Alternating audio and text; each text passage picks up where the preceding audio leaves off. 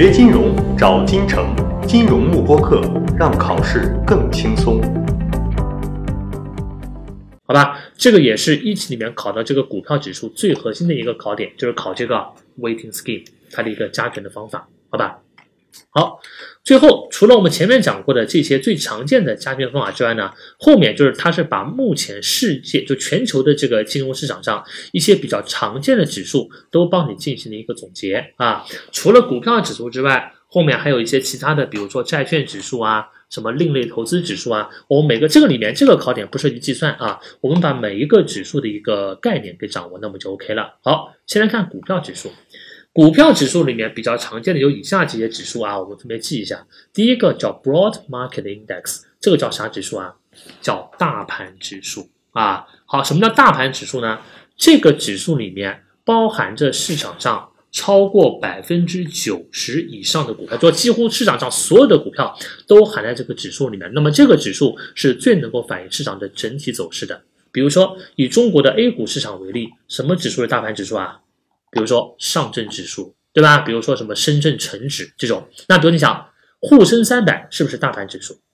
不是，因为沪深三百它只有三百只股票，它没有把 A 股市场的三千多只股票都含在里面，对吧？说能够称为大盘指数的只有上证指数跟深圳成指啊这两个。好，下面一个叫做 Multi Market Index，叫做多市场指数，它指的是一个指数里面。包含着不同国家或者不同市场的股票啊。那么以前那个摩根斯丹利就是是发行过，就摩根斯丹利发行过非常著名的叫 BRICS 指数，叫金砖五国指数。也就是说，这个指数里面它同时包含着五个国家的股票。它是想通过这个指数反映什么市场的一个情况啊？金砖五国代表什么市场？哎，emerging market，代表这种怎么样？就是新兴市场，就是增长非常快的这种市场啊。金砖五国嘛。B 是巴西，R 是俄罗斯，I 是印度，C 是中国，S 是南非，对吧？那么就说我同一个指数里面包含着不同国家的股票的，叫做多市场指数。好，下面一个叫多市场指数 with fundamental weighting，就说我在一个指数里面包含着不同国家的这个股票，那每一个市场或者每一个国家是不是都要有一个权重啊？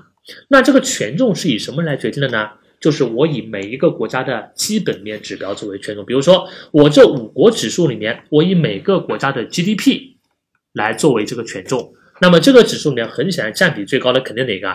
那么肯定是中国了，对吧？因为中国的 GDP 总量是最大的啊。好，这种方法叫做 multi 啊 market index with fundamental weighting 啊。好，下面一个叫做 sector index，叫做板块指数啊。我们在研究这个股票的时候，很多时候我要看的。并不是整个股票市场的走势，而是某一个板块的走势。那我可以，那我就可以呢，把这个板块里面的一些样本股拿出来，构成一个指数，专门反映这个板块的走势。比如说互联网板块指数啊，对吧？比如说什么消费板块指数啊，什么有色金属板块指数啊，对吧？每一个板块也可以构建一个指数。这种指数呢，叫做 sector index。好，最后一个叫 style index，叫风格指数。它是把每一个不同风，把每一类不同风格的股票拿出来构建一个指数。比如说，我有大盘股指数啊，有小盘股指数啊，对吧？有这个价值型股票指数啊，有成长型股票指数啊，这些都属于 Style Index，好吧？所以上面这五个合起来，是我们目前在全球范围内比较常见的一些股票指数啊，你知道就 OK 了。包括大盘指数、多市场指数、有板块指数、有风格指数，好吧？好，那么股票指数讲完了之后呢，我们来看，除了股票之外，其他一些金融资产也都是有自己的指数的。因为不管是哪个资产，我总归需要一个指数去反映他们整个市场的走势吧，对吧？于是，比如说债券市场也有债券市场指数啊。好，那么债券指数呢，考试不考它的计算，主要考什么呢？它跟指它跟股票指数之间的区别你要掌握好。那债券指数它跟股票指数之间呢，它的区别主要有这个三点啊，三点。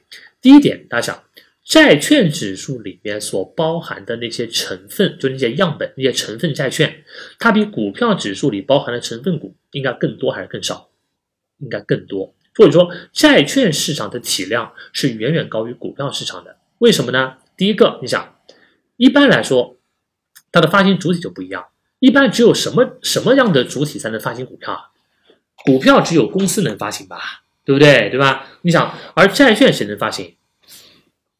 比如国家中央政府可以发行，地方政府可以发行，各种政府机构，包括金融机构可以发行，各种公司和企业也可以发行。所以说，债券它的发行主体就比股票多很多啊，导致我债券的数量呢比股票也要多。好，第二个，一个公司一般只能发几个股票啊？只能发一只股票吧？就你想，一个公司我不可能同时发几只股票嘛？当然，除非你可以分拆，那你可以分拆上市，那可以的。比如我把我下面几个不同的业务拆成几块业务单独上市，你可以分拆。但在正常情况下，一个公司我 IPO 只能发一只股票，而债券呢？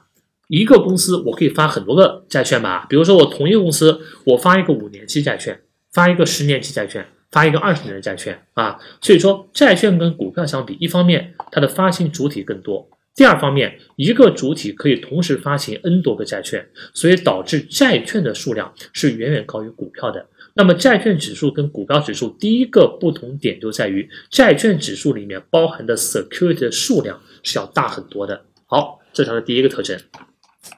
第二个特征，美国的债券市场是什么市场呢？它是我们前面讲过的，叫做 dealer market。刚刚有 dealer market 叫什么？又叫做 OTC 市场。也就是说，美国的债券市场它是场外交易市场。场外交易就意味着绝大部分的债券它的交易活跃不活跃啊？哎，注意是不活跃的，infrequent trading。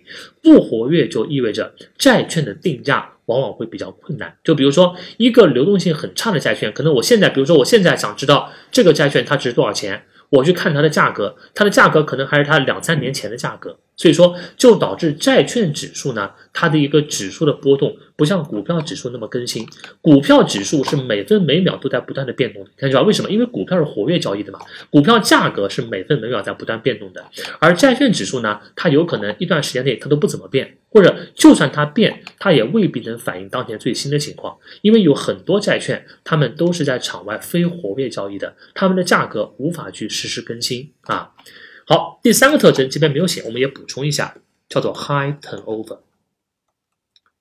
债券指数里面的债券，它的更换的速度，这个 turnover 就是指的我里面的成分的成分证券的这个更换速度是远远高于股票的。大家想，股票指数里面一般发生什么事情的时候，我会要把这个成分股给换掉，是不是？当这个成分股，我觉得它。不再具有代表性的时候，就是我觉得这个成分股不再能够代表整个，不就它不能够具有代表性，或者它重要性下降、代表性下降的时候，我会把它从这个指数里面给拿掉。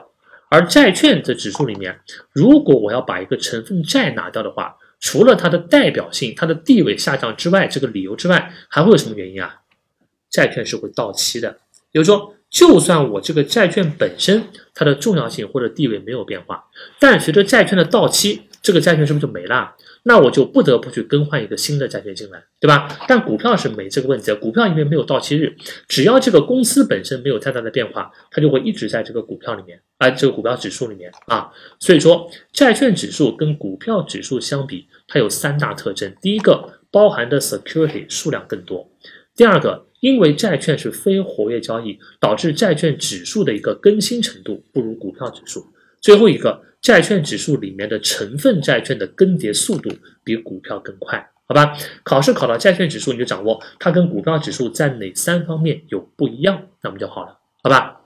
好，接下来这三个指数呢，一个叫大宗商品指数。一个叫房地产指数，一个叫对冲基金指数，这三个指数跟我们的 equity 都没关系，它们都属于 alternative 的内容，好吧？我们后面讲到这个 alternative 的这个另类投资的这个核心知识点，会讲到这个问题啊。所以说这三类呢，因为都都他们都不会放在这个 equity 里面考的，他们都属于 alternative 那门课它的一个考点。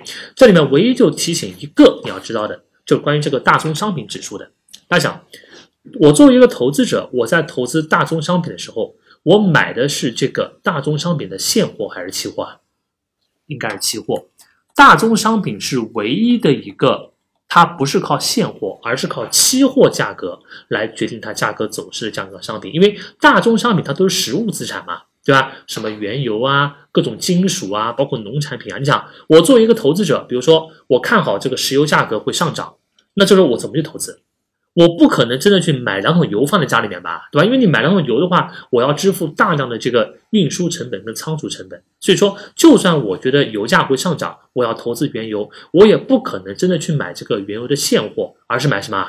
哎，买原油的期货合约，对吧？因为期货合约它本身是一个标准化的金融资产嘛，它是不用有这个什么仓储成本跟储藏成本的啊。好，所以说，那么既然投资者买大宗商品都是买期货，而不是买现货。那么就意味着大宗商品指数也是应该基于它的什么价格来编制的？它的期货价格，好吧？就说 commodity index 呢是唯一一个不是基于现货价格，而是基于期货价格的波动来编制的指数，好吧？你知道这个，那么就 OK 了。至于房地产、对冲基金跟 commodity 这些东西呢，我们都会在这个 alternative 这门课里面进行一个详细的讲解啊。好，那么以上就是我们这个 equity 这门课的第四个核心的知识点。锁定金城教育，成就金融梦想。更多备考知识，请关注金融慕播课。